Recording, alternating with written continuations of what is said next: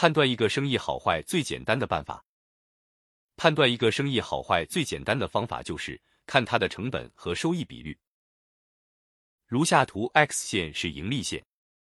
线下的部分是成本，线上的部分是盈利的的话，那么第一个抛物线就是一个好生意。抛物线谷底代表成本是有限的，即使是做砸了赔钱，你也知道最坏赔多少钱。首先风险是可控的，而一旦赚钱，则可能是一个很高的上限。数百倍甚至千倍于投入成本，可能远远超出你的预估，这样的生意就值得坚持，甚至是冒险。第二个抛物线显然就是一个坏生意，即你不知道要投多少钱进去，但最好的收益上限却是固定的。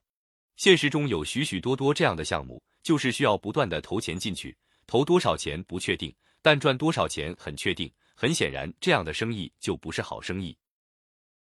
实际上，这和复利增长带来的边际成本递减类似，即一个生意卖的越多，成本越低，利润越高，甚至是一次成本投入可以重复销售千次万次，这样的就是好生意。反之，如果成本随销售额正比例增长，你就需要不断的垫资和投入，造成巨大的资金压力和库存风险。显然，这样的生意就需要特别慎重。